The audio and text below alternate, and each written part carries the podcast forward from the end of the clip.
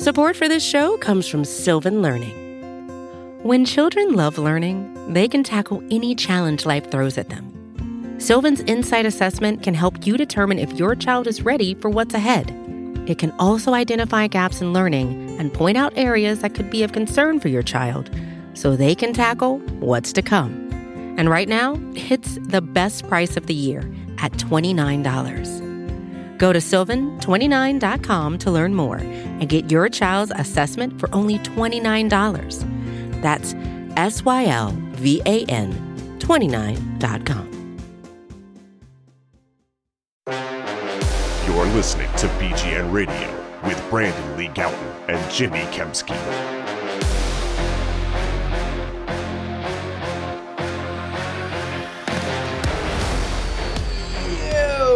What's going on, everybody? This is Jimmy Kempski of PhillyVoice.com. With me, as always, is Brandon Lee Gowton of BleedingGreenNation.com. This is BGN Radio episode number 151. How you doing, Brandon? Jimmy, I'm doing good. It's early in the morning, usually earlier than we record. A little peek behind the curtain there, inside baseball, inside football, maybe even if you will, since we cover football. Yeah, not that people really care about that, but just letting people know. uh, usually we're recording like Wednesday evenings. Try to probably get back on that schedule. Uh, so th- this is up for you on Thursday mornings, but you know, just past couple weeks we've been delayed, so sorry about that. Uh, obviously, all the plugs at the beginning, I'll get those out of the way. Check out Righteous Felon Craft Jerky at righteousfelon.com. Use discount code BGN15. Really good craft jerky and other products there. So, again, go check that out. Check out the SB Nation NFL show, which I'm on, talking not just Eagles, but uh, all NFL teams. And you can get that by subscribing to the SB Nation NFL show and go to the off day debrief, which I am on with Rob Stats Guerrera. We call it the Oddcast because things get weird. And uh, voting, you know, go vote. So, Jimmy, what do we have this week? Yeah, so I figured we start with the positives. There are plenty of negatives, and we're going to get to those. but there are some positives that came out of this last game and just in general uh, with the team. So why don't we start with those? First and foremost being Travis Fulgham. Is he for real? What'd you make of his performance against, you know, actually both the 49ers and the Steelers? Yeah, um, even before that, real quick, just I would say I felt the best I have about the Eagles all season in terms of this season outlook. You know, not talking about long term necessarily, but but I guess even that too potentially against the Steelers, which is really weird to say because they lost this game by nine points. Like, Yeah. I, I think it was even more encouraging than the win over the Niners. Like, I, I just felt better coming out. I would agree game. with that. So- and and Travis Fulgham was part of that because you have a young player here who was actually showing, not even just showing potential. I mean, like dominating. it's crazy. right. I think he is legit, Jimmy. This is a guy that we saw come into training camp, and I'm kind of kicking myself now for not being a little bit more bullish on him, uh, or at least expressing that because I liked what I saw in training camp. Me too. It wasn't like he was like dominating people like this, but he looked good. Anytime Yeah, he got showed reps- something in camp. I I mean, he came in late. He's one of those guys that you know just isn't going to make the team because he came into camp so late. You know, originally he was a guy like I wouldn't have even had him on the practice squad,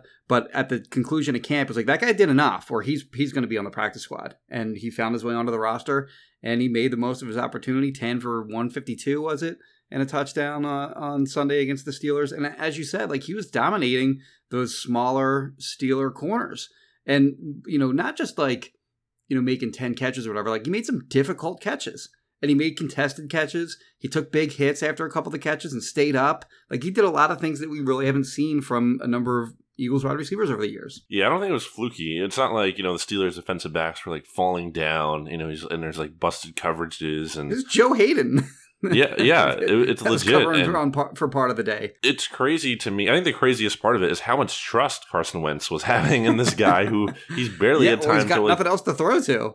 yeah, yeah, so he's forced to. But even still, like to, to go to him that often is is really eye opening and and really encouraging. I know I don't know, you know, I don't know that he's he's going to do this in. I mean, he's probably not going to be doing this, you know, week in and week out or anything. I don't know that you found like the next like best receiver in the NFL or something, but. Uh, I I definitely think at the at the least like he's an NFL starter. Like, I really do believe that. The, at the very least, I think I don't think we're going to be looking back and saying, "Oh, that was a total fluke." I mean, there's talent here. You look at his profile; not the fastest guy in terms of his testing speed, but I think he makes up for that. And in terms of the things you kind of just mentioned there, and and the length is great. He's tall, uh, very long arms. Um, yeah, there's just a lot of things there. I remember when the Eagles like claimed him, I thought that was intriguing. You know, some people at the time were like, "Oh, he's probably just a camp body," because the the Packers uh, had just gotten rid of him not too long after they'd claimed him off waivers.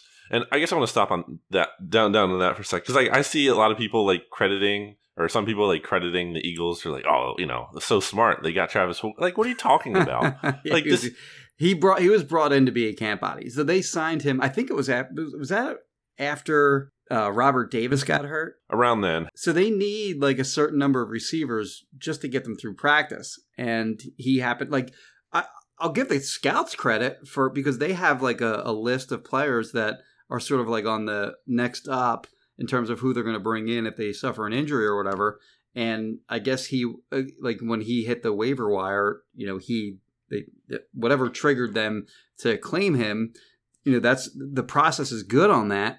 But yeah, I'm not giving them much credit for him unexpectedly breaking out here. Like that's that doesn't offset the miss on like JJ Arcega-Whiteside, for example, in the second round. Like those two things don't even out. Like if Fulgham becomes what you hoped JJ would be, like I don't think I, that doesn't even out in terms of uh, the process of, of how these two players came to be. Like it's just they got lucky is really all it is. yeah. Well, also, like, how about that when the Lions cut him, they didn't. The Eagles didn't put a waiver claim in then. right. Like, so it's not like they were, they had to get him like immediately all along. Like you said, it was kind of with Robert Davis getting hurt, and then he does show some good things in training camp. And it's not like they keep him on the roster; they keep him on the practice squad. for the- right. They cut him. And then they they didn't even protect him on the practice squad for like the first couple weeks there. They only did it like leading up to the game he got promoted. I Yeah, believe. they got they had a ton of wide receiver injuries. so like, and then guess what?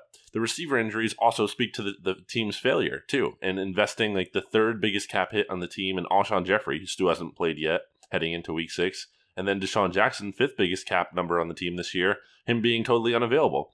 Like their their failures at wide receiver is what you know made Travis Fulgham have to play. So it's it's like they really just kind of lucked into this thing. But I mean, he's here. So and he's and I definitely think he is legit, and it's going to be really interesting to see, you know, uh, to what extent he continue to keep this up. And and honestly, Jimmy, at like a very basic level, Travis Fulgham is fun. Like this team Yeah. has had nothing fun about it for, or not very many things fun about it for way too long. We've complained about that a lot, and it's just it's nice to see like, hey, a fun young player. How about that? Yeah, I don't think they targeted him until the second quarter of that game.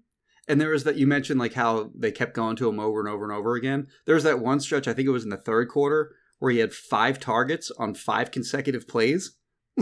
like it was, cr- like, it was just uh, pass complete to Travis Fulgham, pass incomplete to Travis Fulgham, pass complete to Travis Fulgham, pass complete to Travis Fulgham. And they got to the point where he like he took himself out of the game because he was tired. he had five, he had five targets on five straight plays.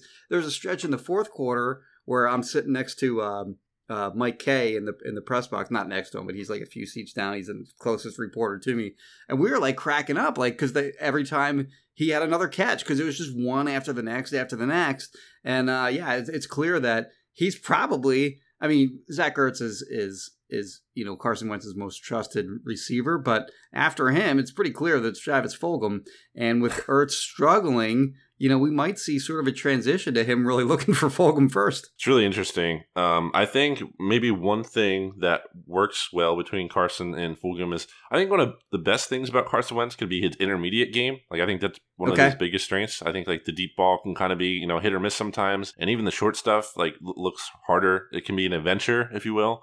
I think the intermediate is like really where he can thrive, and I think Fulgham can really help work that too. Like he's not you know a classic burner, but like he can make plays down the field. Like he can, you know, not like he's not just a short game guy. And it's it's just so weird. Like you know, we've all criticized Carson for like not trusting his receivers enough at times and not giving like those jump ball kind of trust Yes, throws. I was just going to And add that. Yeah, And he was doing and that one throw he had to Fulgham like over the middle of the field, which is like an incredible throw from Carson. where Right. It's like the safeties both safeties, I think, are like over the top. And then you have a guy trailing behind Fulgham, and he fits it into this like incredibly tight window down the field. It's like, what the heck is that? Like, like yeah. so, it, it, I mean, in a great way, uh, you you have down here, Jimmy. Like, is this Carson Wentz's best game of the season? I mean, like by far. right? Yeah, I, I thought so. But by the way, on that Fulgham catch, like he went, that was a fearless play by him too, because he went up, he like he went up and got that. Mm-hmm. And when you factor in that, like when Carson Wentz misses, it's usually high.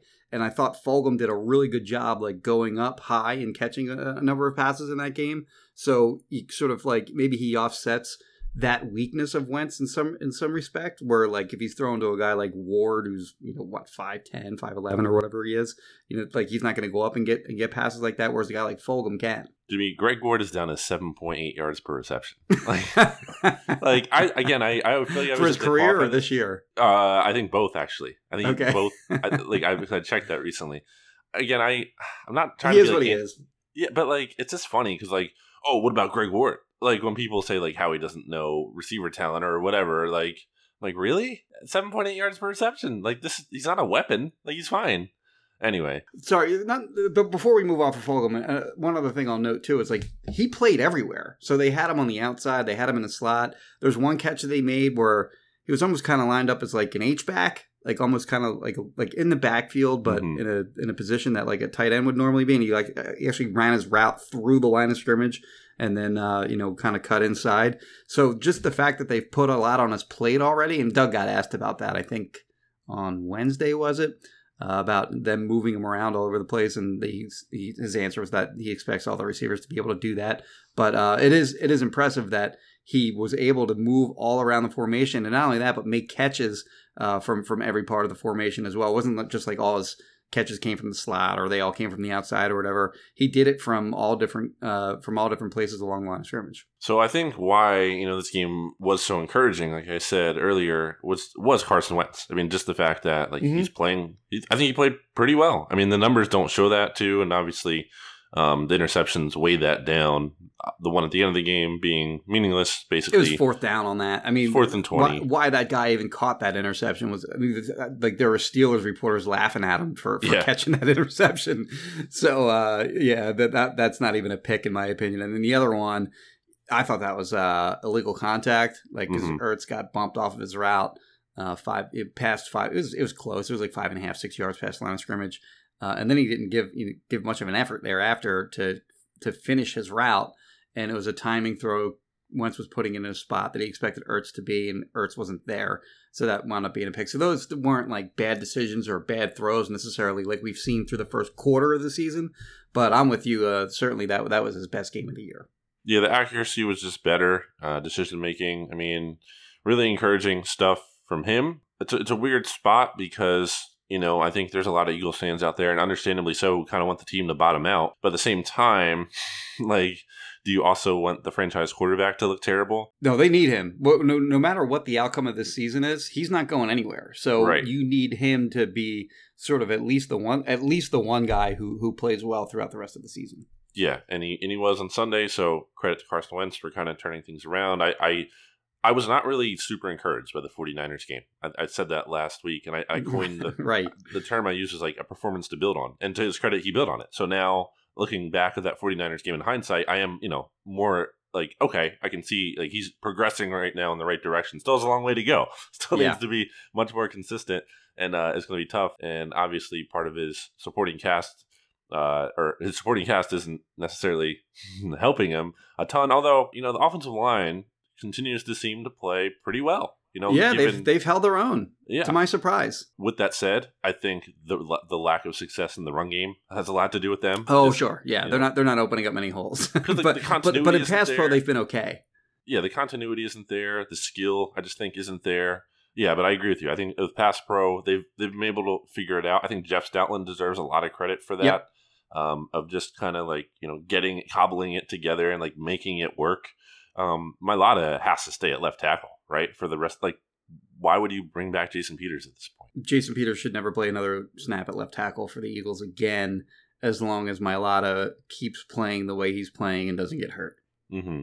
Is Right. the short way of putting it, in my opinion. Yeah, yeah. It's not like yeah, you- I mean he's he's been good. I mean he's like he's been. I expected Bud Dupree to make some plays on him, and he did get a sack late in the game, half sack actually late in the game. Mhm. Uh, but for the most part, um, and I got I still haven't gone back and, and honed in on Mailata's game, but um, you know he certainly didn't stand out you know, in an obvious negative way during the game, nor did he uh, stand out in an obvious negative way against the 49ers. Actually went back and did look a little bit at that one, and I thought he played legitimately well. So, yeah, he's been a very pleasant surprise, one of a uh, few uh, for this Eagles team early on. And then Herbig has shown that he can at least be, um, you know, going forward at, a minimum, sort of a, uh, uh, a versatile interior offensive lineman who can play at least left guard and right and, and right guard, maybe center in a backup role. Uh, Pryor stunk has stunk mm. so hmm. far, and uh, I think Driscoll has shown enough early whenever he's had to fill in at right tackle that uh, he can be a legitimate player in the NFL too. I think it's an interesting uh, thing to think about with the offensive line, and shout out to dear friend of the podcast, Bleeding Green Nation, Noah Becker, who pointed out, like, hey, maybe it's not the smartest idea for Howie to invest a ton of resources into the offensive line, like he has with trading up for Andre Dillard and giving big contract extensions to aging players over 30, like Lane Johnson and Brandon Brooks. Uh, you know, ahead of when they were really due for contracts. It wasn't like they're going to be free mm-hmm. agents. When you can kind of get more out of less with your offensive line coach. You know what I mean?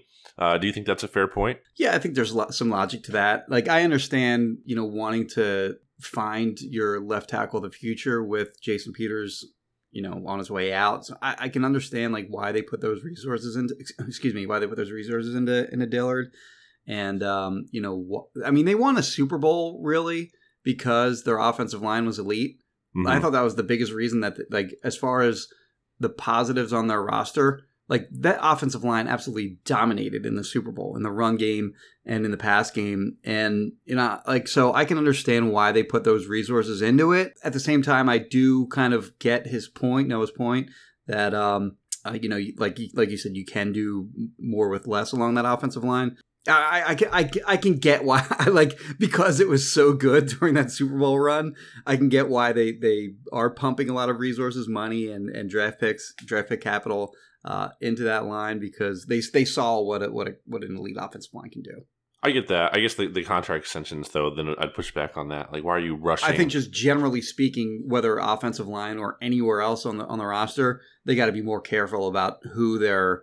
Uh, and it goes totally against like the sort of typical uh, mo of the franchise, especially in the like the Joe Banner days, mm-hmm. where they didn't extend anyone after they were like thirty years old. I mean, not anyone, but it was few and far between. They were very careful about who they gave contract extensions to, and now they just give those out like candy to guys that are over thirty years old. So yeah, I mean, I think that's something that they sort of have to reevaluate, especially with the constant like bevy of injuries that they have every year. Uh, and typically, a lot of those guys are, are well into their into their 30s who go down. You know what just hit me, Jimmy? I'm thinking back to like these guys they've given contract extensions to in seasons in in recent years, and not counting like you know like Jake Elliott and you know the specialist, um, you know Rick Lovato last year. Mm-hmm. Like I'm like I'm thinking about 2017. They give one to Timmy Jernigan. He doesn't really play well after that. Right. They give one to Alshon Jeffery that same year. I mean, he, you know, he was key in the Super Bowl and everything, but like overall, he hasn't played like as great. You know, he hasn't played like amazing. You know, the contract hasn't been. His great. best year was 2017. And then Brandon Brooks gets hurt after they give him the contract, like a couple games after, you know, late in the season last year. And then Lane Johnson has been also got hurt last year. So it's like, hey, maybe don't sign someone to an extension like in season. You know what I mean? Like, isn't that fair right. to say? Like, get get to the off season, see if they can make it healthy to the off season, and then sign them. I don't know. It just kind of that just hit me. It just seems like like not the the, the greatest time to do it. Uh, you also have Will Parks set to return here. Speaking of injuries, Jimmy, Will Parks was activated. His practice window was activated 21 days, which means the Eagles can bring him up to the 53 man roster anytime within the next three weeks if he's ready to go. Doug Pederson said he's healthy, but I guess like kind of just want to see how he progresses in practice this week. That would be good because Marcus Epps, Jimmy, as the kids say, ain't it. Uh, Marcus Epps had that really bad miss on that one Chase Claypool touchdown where, first of all, Claypool just shakes Jalen Mills at the line of scrimmage and then, you know, just runs across the field and Epps has a chance to clean it up, you know, make it whatever, like a 20, 15 yard gain instead of a touchdown and totally just whiffs. Um, so getting Parks back would be nice, right? Yeah, I've never been a big Marcus Epps fan. I mean, who the, has? He, he, was he was the guy that gave up the uh, the the big play, not the big play, but the the game clinching play uh, against the Seahawks in the playoffs to DK Metcalf, like when it was like third, it was third and something, and a first down ends the game, and Russell Wilson went deep to DK Metcalf, and that was all Epps that that gave that up. But yeah, I've, I haven't been a big Epsy fan. I don't think he should have made a team. I didn't have him on my final 53 man roster, so maybe a little bit of bitterness on my part that I got that one wrong. But uh, Will Parks was kind of slated to play a big role in this team, even though he was kind of quote unquote the only, the, you know, sort of only the, the third safety. Like he was getting uh, a lot of work in a nickel role. He was sort of splitting that duties with um, uh, Nickell Robey-Coleman in training camp. And, you know, they could have used him as a starter, especially once uh, Mills moved back to corner. Uh, after Avonte Maddox and a few other guys got hurt, so yeah, I think that's uh, sort of it's, it's he's not a huge name, obviously, and we've never seen him play uh, a game with the Eagles. But I think his return to the team will will make a significant difference. Uh, let's take a break here, Jimmy. As we do that, let me tell you, BGN Radio is brought to you by Righteous Felon Craft Jerky. Jimmy, I actually have a source here. I, before I even get into the rest of this ad, I, I have a report to break here. Did you know about this? I did, This is this is true. This is big news. Go ahead.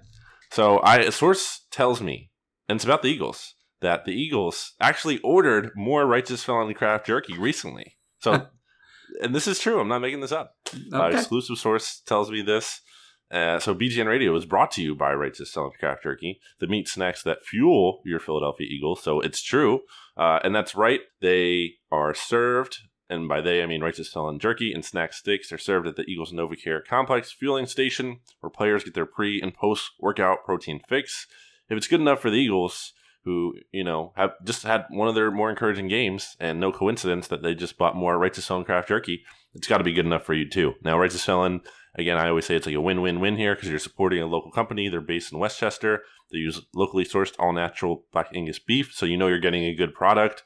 You can try all the flavors that they have: OG Hickory, Victoria's B.I.G., Marilyn Monroe, uh, Bourbon Franklin, and much more. You can check them all out by going to righteousfelon.com and using discount code BGN15. That's righteousfelon.com and using discount code BGN15 and check out to get 15% off. There's no limit how many times you can use that discount code. Go get some and you'll enjoy it and it'll be great.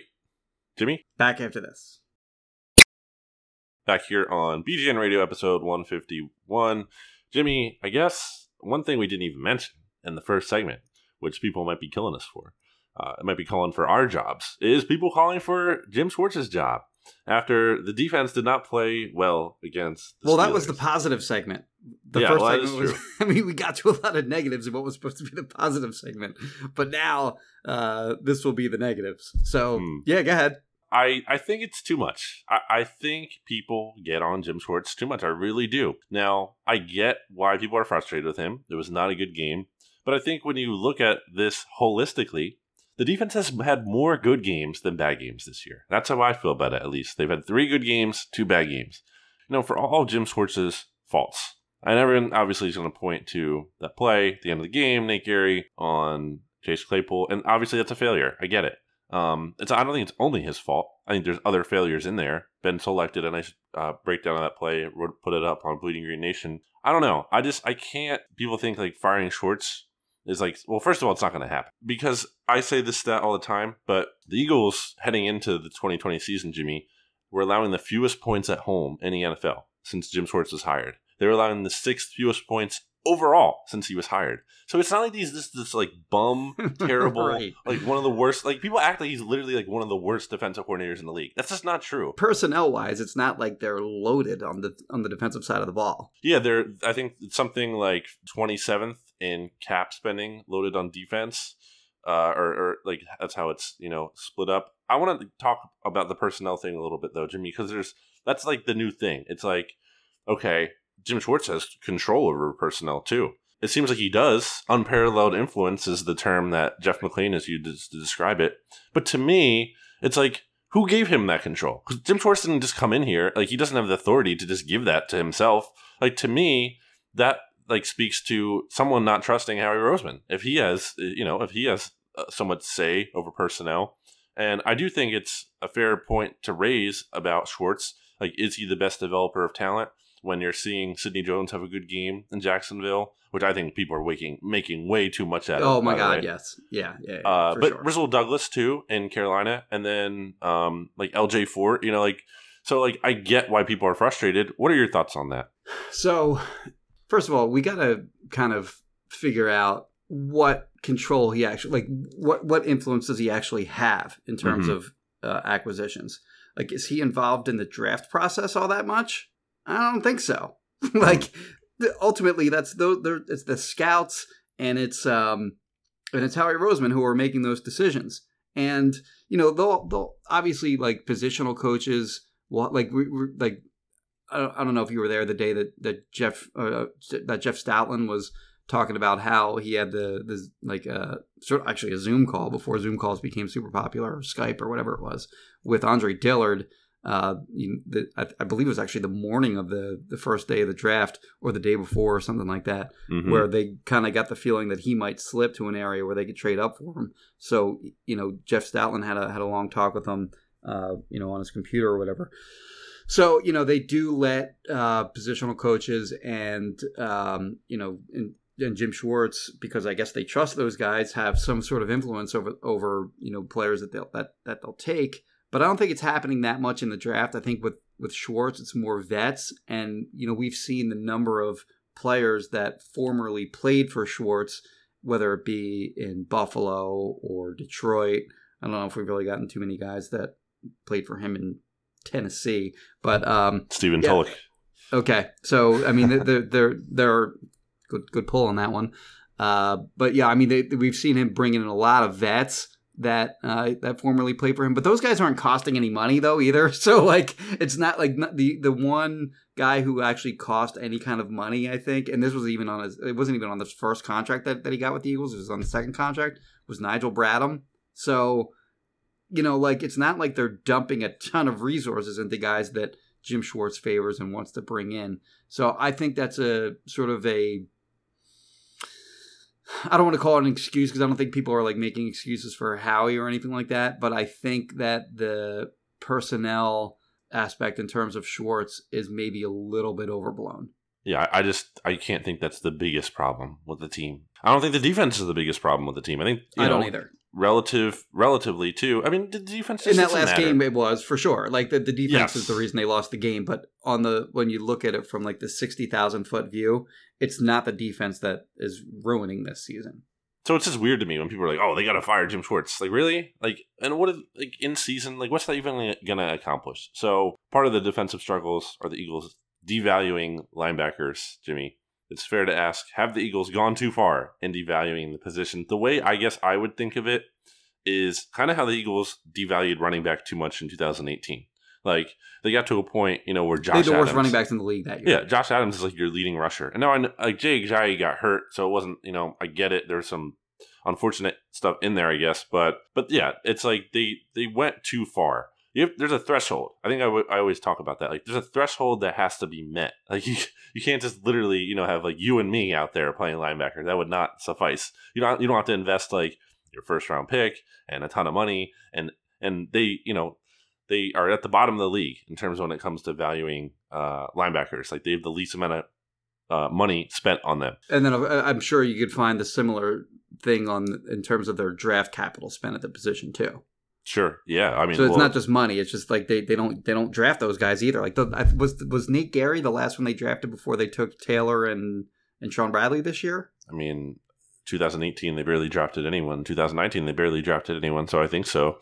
And, yeah, maybe There's only 10 total picks those two years. So yeah, I mean the, the the point that we're going a long way to make is they don't put any resources into the position at all. In fact, it's probably the position they put the least amount of resources into, you know, since everyone kind like since basically this regime sort of uh, came together in 2016.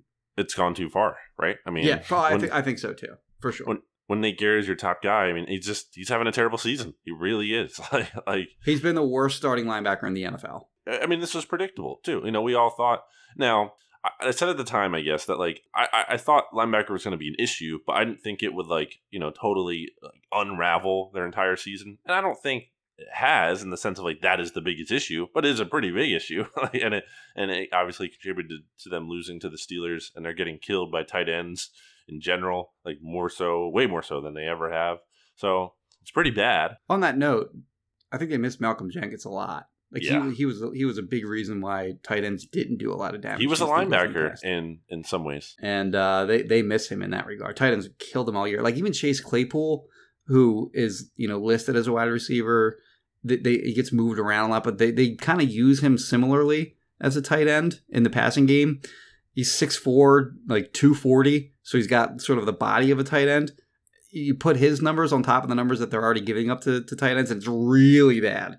Like Mhm. they're already kind of like near the bottom of the league in terms because they've given up, I think, like thirty two catches for like three something yards and but like five or six touchdowns, something like that. Because Higbee had three, Kittle had at least one. Uh, they had the blown coverage against Logan Thomas against the football team week one. So they're getting killed by tight ends. And if you put Chase, Chase Claypool's numbers on top of that, which I don't, you know, you wouldn't do, but he's kind of like a tight end a little bit. I mean, they're, they're, it's just really ugly. And obviously, Nate Gerry was covering him on that final play. But uh, yeah, I mean, certainly the, the the linebackers have been bad in that regard, and they've also been really bad on runs to the to wide receivers and tight ends. Like they've given up almost 200 yards to wide receivers and tight, end, tight ends in the running game, and I would put that mostly uh, on the linebackers as well. Did you know who Ray Ray McCloud was heading into Sunday's game? I I did, but what did he go to Clemson? I don't know. I think he went to Clemson. So I know he went to a big program. Yes, Clemson. I knew he went to a big program, but didn't get a lot of playing time because they were loaded elsewhere. But yeah, he had what the fifty was it fifty something or sixty something yards. Huge run. Did you see Jalen Mills on that play? By the way, the I angle did, that he took to that. Yeah, it was really bad. It was. I didn't understand it. I was watching that replay, and it's like he's running to where McCloud was gonna be. Like, I don't, I don't, I don't. It was just bizarre. Anyway, um, Jalen Mills has been the biggest beneficiary of uh, Nate Gerry's horrible season. By the way.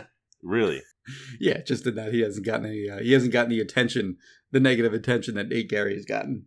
that's true. Jimmy, I guess it's time to talk about Casey too, because right.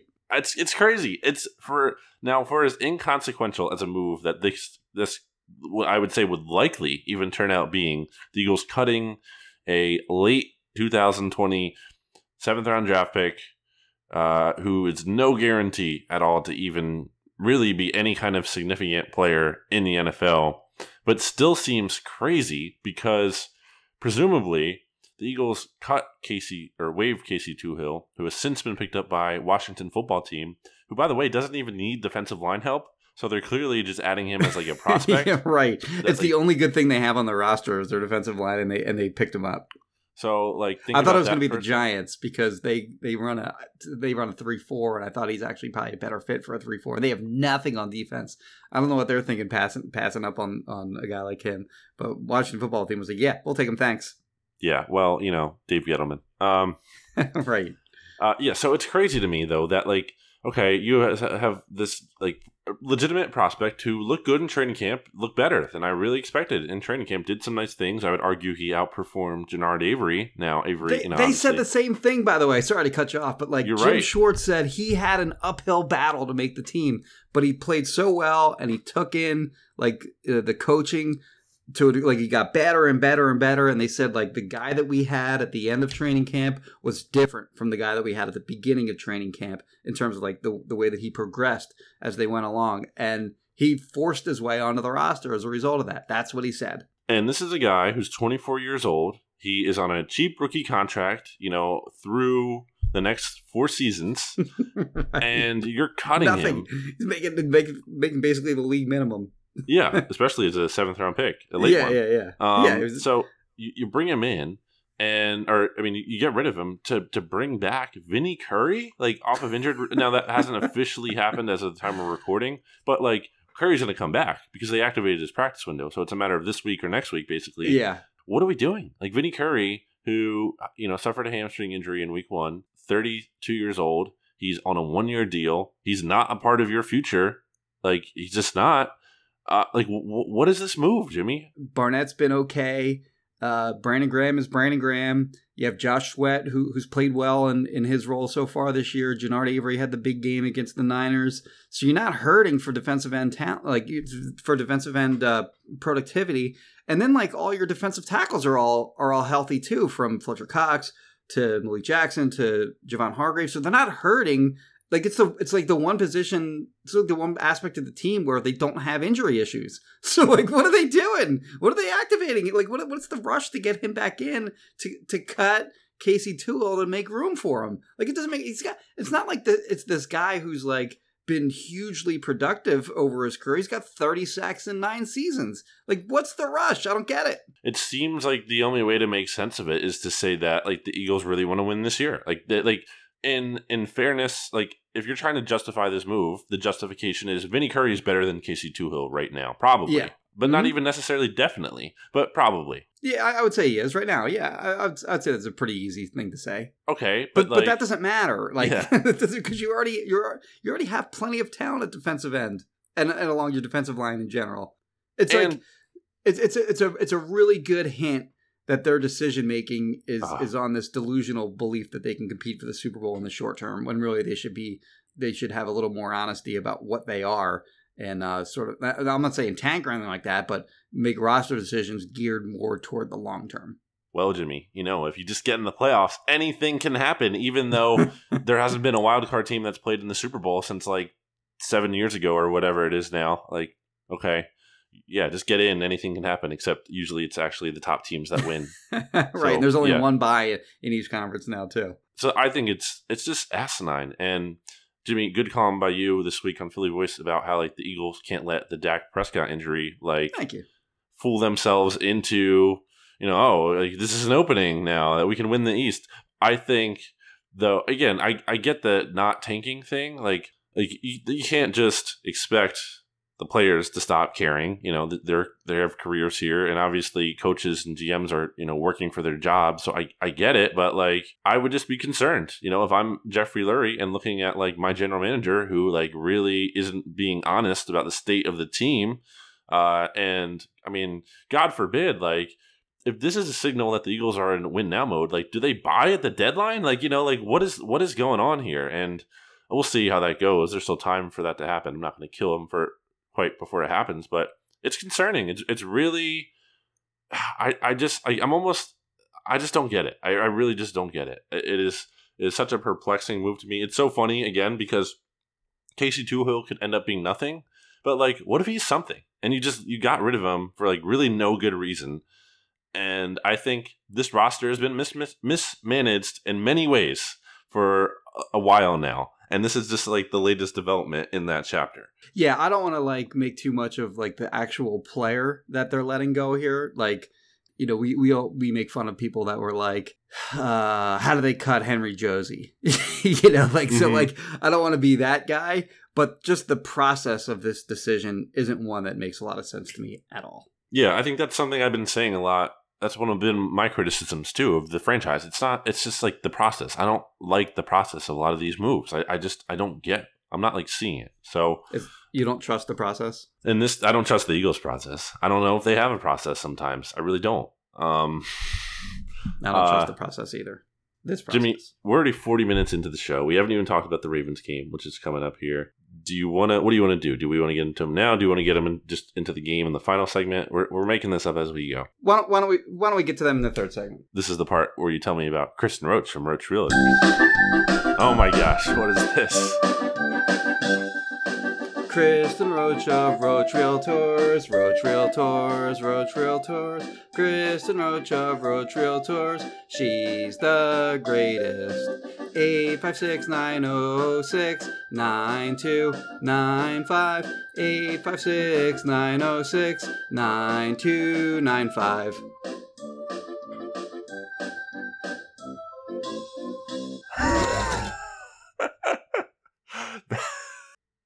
Back after this. Oh I heard that. Hey, it's Kaley Cuoco for Priceline. Ready to go to your happy place for a happy price? Well, why didn't you say so? Just download the Priceline app right now and save up to 60% on hotels. So, whether it's Cousin Kevin's Kazoo concert in Kansas City, go Kevin, or Becky's Bachelorette Bash in Bermuda, you never have to miss a trip ever again. So, download the Priceline app today. Your savings are waiting. Go to your happy place for a happy price. Go to your happy price, Priceline. Uh, right. We are back here on BGN Radio episode 151. That was a surprise to me, but uh, really good. Um, man, what a what a time Wait, to be what'd you alive. say? I appreciate the effort. JR. I didn't hear that part. She said, I appreciate the effort. That's that is really impressive. she poked her head in after that song. said, Oh my God. she didn't know that was coming either. So we're we're here on BGN Radio, Jimmy. I don't even know. If, I don't know what Kiss is going to use from that. Whatever. I think you should just keep it all in. Whatever. Of cares? course. Yeah. Who, who's even listening at this point? Let's be real. we we can just we can blow through the uh you know Ravens Eagles matchups. I think it's pretty Yeah. straightforward. I just want to go through our, our records, you know, for the picks here. I am six and nine on the year. Yeah, I am reading this wrong. I updated. You're. Sorry, eight I am and eight 10, and I ten on the year. Yeah, you are ten and eight against the spread in our NFC East uh, picks. We both went two and one last week. No one cares. Jimmy, you are one three and one predicting Eagles games straight up, and I am two and three picked, predicting Eagles games straight up. So, getting back to closer to five hundred.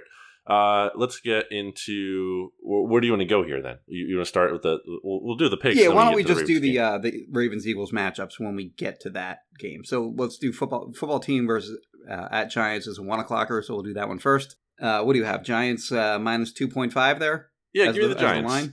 I, you know they stink, but like I think Washington's worse. I think Daniel Jones hasn't thrown a touchdown pass since week one. Like there's he's dude or do well, that. now again. no, now he has. Oh, he has he? Yeah, against the Cowboys, right? Uh, I guess he. Okay, so I guess I just Or missed or, that. or were they all, they weren't all running touchdowns, were they? 'Cause No, they, he they did- Put, he- like, they put thirty something on the board. He had to have thrown at least one, right? He didn't. No, not a single Oh, one. Okay. So yeah, so he hasn't thrown a touchdown pass since week one. There's some positive regression due there. The Giants, for as still terrible as they are, like I thought, you know, they almost deserved to win that Cowboys game, and then they lost to the Rams in what week four, only by like eight points. So like, It was I don't know. seventeen to nine. Yeah. yeah, I think they're like less of a joke than Washington right now. See, I got the football team here. Hmm. I'll take the two and a half, and uh, I fan. picked them to win outright actually because I just come back to you know they have that defensive line, True. and the Giants' offensive line sucks, and the, the football team at least has one really good thing. The Giants have nothing. That's that's really good. So that's pretty uh, medieval, you know, analysis right there. But that's that's what I'm sticking with. All right. So, what about the Cardinals, or who are two point favorites at the Cowboys on Monday Night Football? All right, yeah, I have the Cowboys in that game. Uh, I'm glad that's on Monday Night Football because uh, we'll get to watch that and make fun of whatever happens in that game. So that'll be fun. But uh, I have the Cowboys winning that outright. So like the card, this Cardinals team, they're three and two. They have played five teams with a combined record of seven and seventeen. They lost to the Lions of all teams. Uh, they lost to the Panthers, who actually have been a little better than I think everyone expected. Haven't been super impressive in their wins. Like the the, the I think the game that kind of skewed our thinking of what the Cardinals are was their Mhm. week one win over the 49ers, which maybe doesn't look as impressive uh, now that the uh, Niners don't look anything like they did last year. So I think they're maybe a little bit overrated right now. And Cowboys offense is still going to put points on the board, even with Dak gone, because they just have so many offensive weapons. And their offensive line without Tyron Smith and uh, La'el Collins, I think survives a little bit more in this game than they might in other games down the line because the Cardinals also lost uh, Chandler Jones for the season. So I like the Cowboys' chances of, of, of winning this game outright, and I'll take the two points on top of it. Points are tempting. Uh, For the sake of this exercise, I'll take the Cardinals. I think Kyler Murray could scamper around all over that defense. DeAndre Hopkins could like go for like a billion yards against that defense. I get what you. I don't necessarily disagree with what you said about the Cardinals, but I'm to take them to win. Now we'll get into the Ravens versus Eagles matchup here. The Eagles do play a game this week, Jimmy. I don't know if Sorry, you've one, heard that. one, one, one more quick thing on the Cowboys.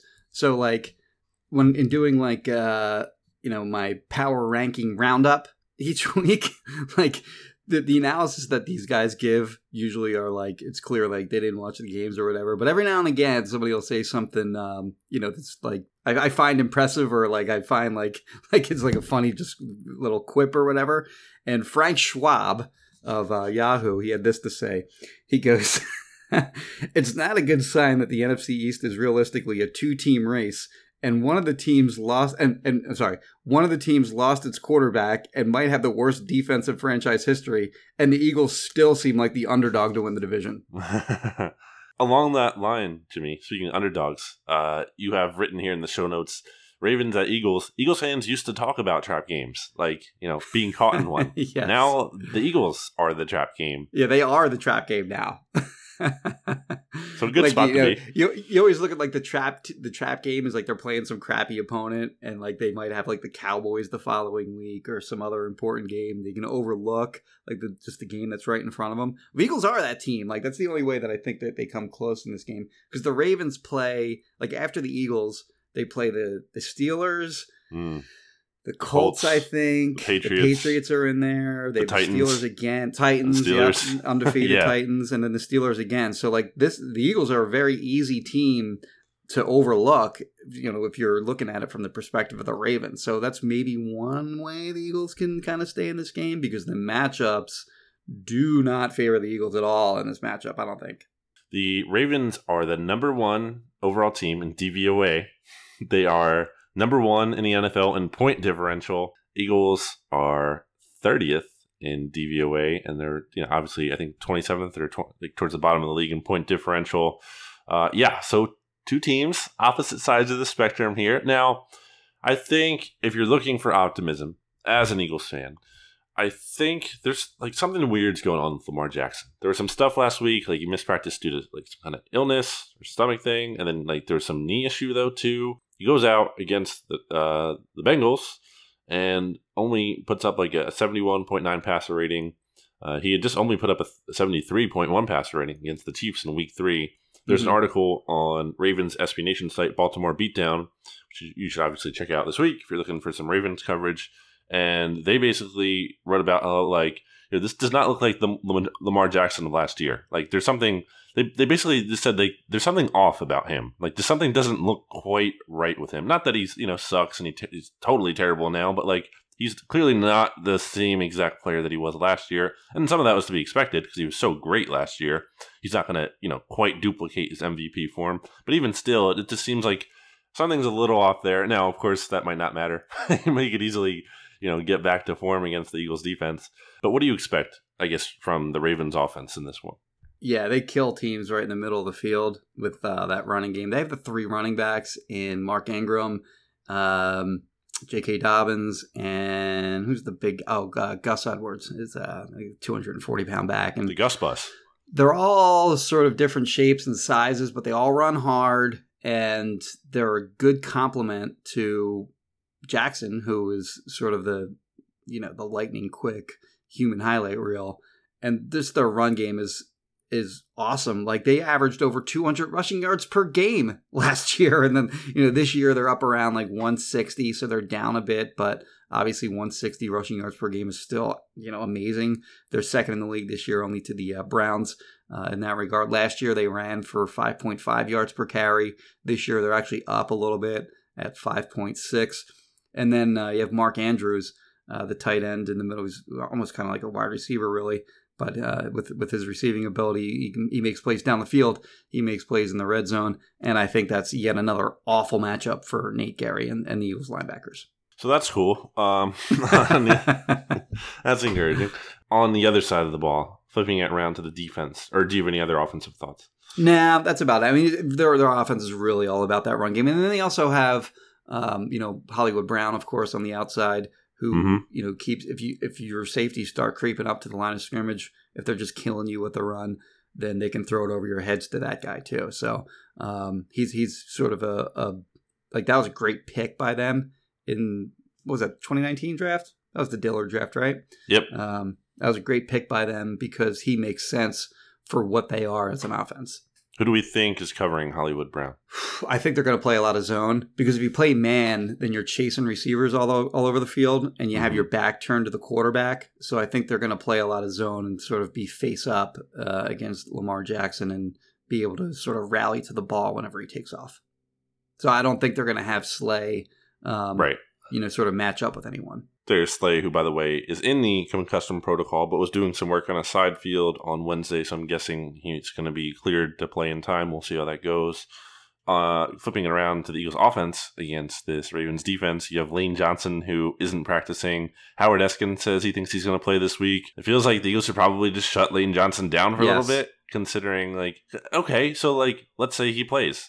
Okay, how much is he going to last? In, how long is he going to last in the game? Because the past couple weeks he's had to come out early. He's too important to the long term success of the team. You can't mess around with it. Just set him down, wait until he's fine, and then play him. This nonsense of like playing him and then he leaves in the second quarter and he comes back in the third quarter and you, you're just going to do this all year and it's not it's pointless to me. And also, why don't you just give Jack Driscoll like a chance to like you know start like settle in? You know what I mean? Instead Mhm. of having to, like to be hurt, like jerked in and out of the lineup, like just Yes. let him be in there and like feel comfortable, not having to like just come in off the bench cold. Um, yeah. So so we'll see how that goes against this Ravens defense that uh, blitzed the crap.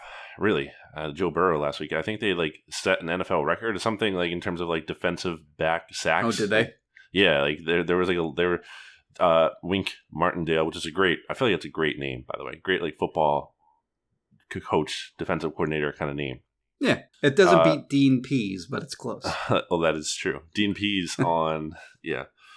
Uh so what about this Ravens defense, Jimmy? What do you make of them? Um, so the the matchup that I am most intrigued in looking at is their corners because they're all big and physical. You have um, uh, Marlon oh, Humphrey. man. Marlon Humphrey, Jimmy Smith, and then the, the their best one, his name is escaping me, came from the Chiefs, Marcus Peters.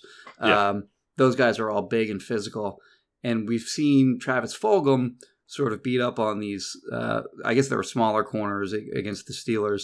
It was actually a bigger corner against the Niners that, that he had a success against, but that guy's sort of like a fringe roster guy, uh, Dontae Johnson, that Mhm. uh, he had success against. But these are three legitimate corners that are all big and physical and would seemingly match up well against a guy like Fulgham. Like those are like those are the kinds of guys that you want to play against a guy like Fulgham. So it'll be a new challenge for him, and I'm I'm just most interested in in seeing how he handles that challenge.